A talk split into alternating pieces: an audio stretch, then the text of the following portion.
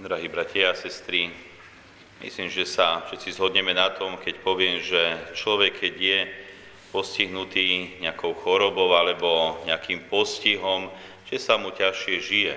Či už keď človek prichádza o zrak, tak musí nosiť možno okuliare, aby lepšie videl.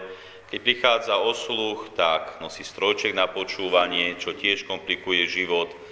Keď prichádza o možno iné časti tela, či už nejakou tragédiou, tak je to ťažšie, ťažšie sa žije.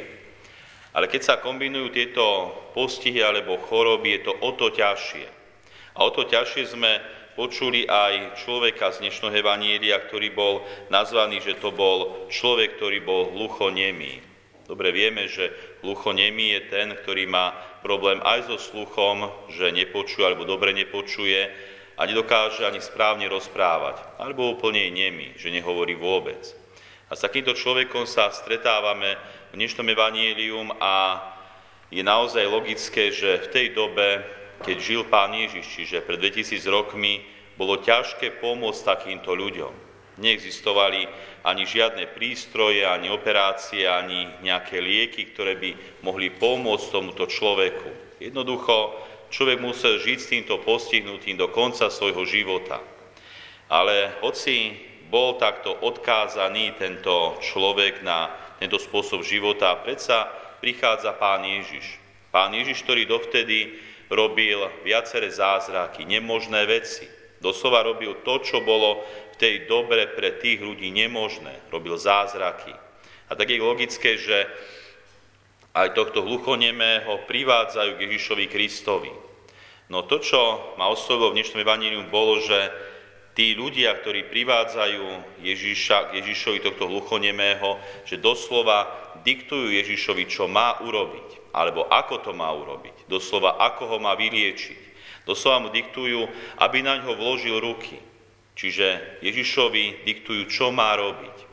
A myslím, že je to vlastné aj nám ľuďom, že aj my veľakrát Ježišovi chceme diktovať, čo má robiť v našom živote, doslova aj ako to má urobiť. Jednoducho tiež prosíme Boha Ježiša Krista v rôznych problémoch nášho života. Či je to už možno zdravie, či sú to už vzťahy, či sú to problémy v zamestnaní alebo v čomkoľvek inom.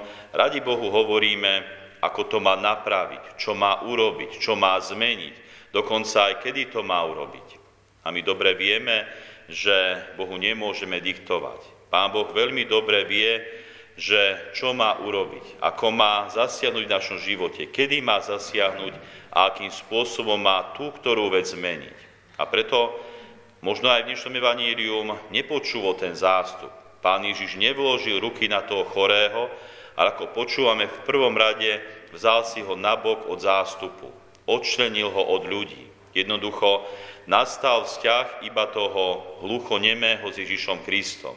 Žiadne davy, žiadni ľudia, možno ani žiadni svetkovia. Jednoducho nastal vzťah iba toho hluchonemého, chorého človeka s Ježišom Kristom. A vidíme, že pán Ježiš robí taký zvláštny rituál.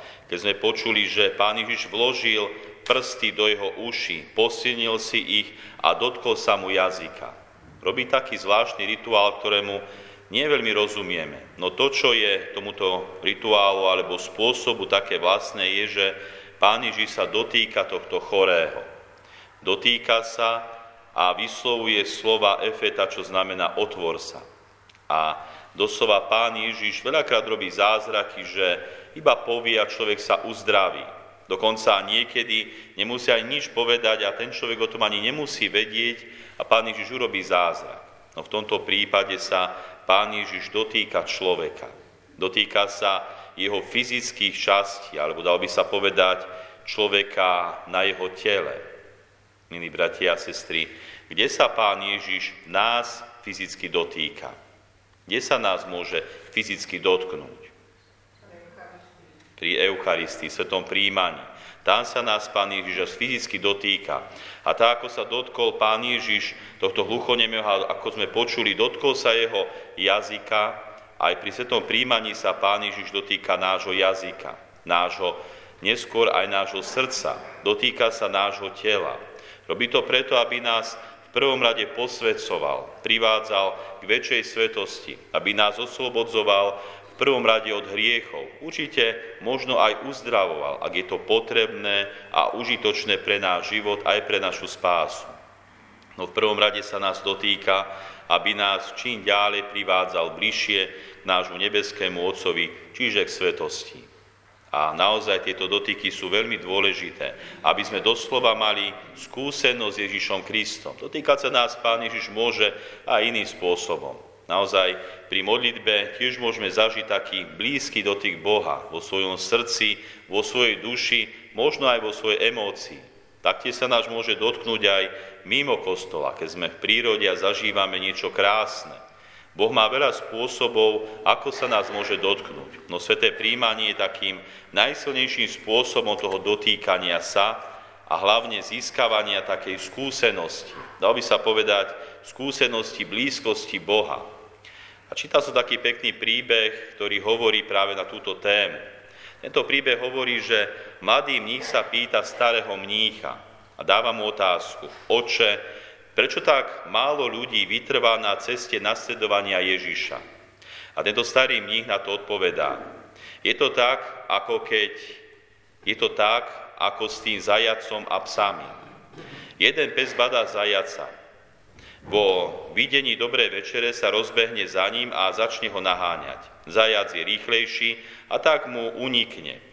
Po čase sa k tomuto psovi, ktorý videl zajaca, pridajú iní psi. Všetci bežia za zajacom, ktorého síce nevideli, ale stačilo im, že ho videl ich priateľ. Po čase, však, po čase sa však unavia. Začali pochybovať, že zajac vôbec existuje.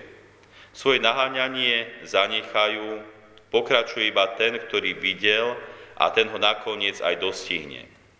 A my sme takí istí, hovorí mních. Iba tí vytrvajú pri Kristovi, ktorí ho naozaj videli, stretli sa s ním a mali s ním zážitok alebo osobné stretnutie.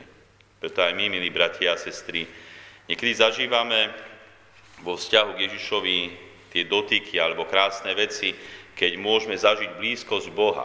Niekedy táto blízkosť akoby odchádza a môžeme zažívať aj ťažšie chvíle svojho života, na ktorých tiež musíme vytrvať, zachovať si vieru, zachovať aj morálku, zachovať si lásku k Bohu aj k blížnemu.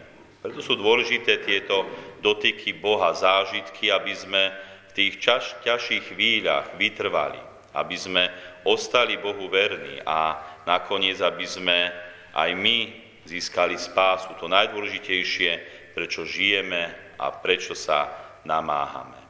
Amen. Amen.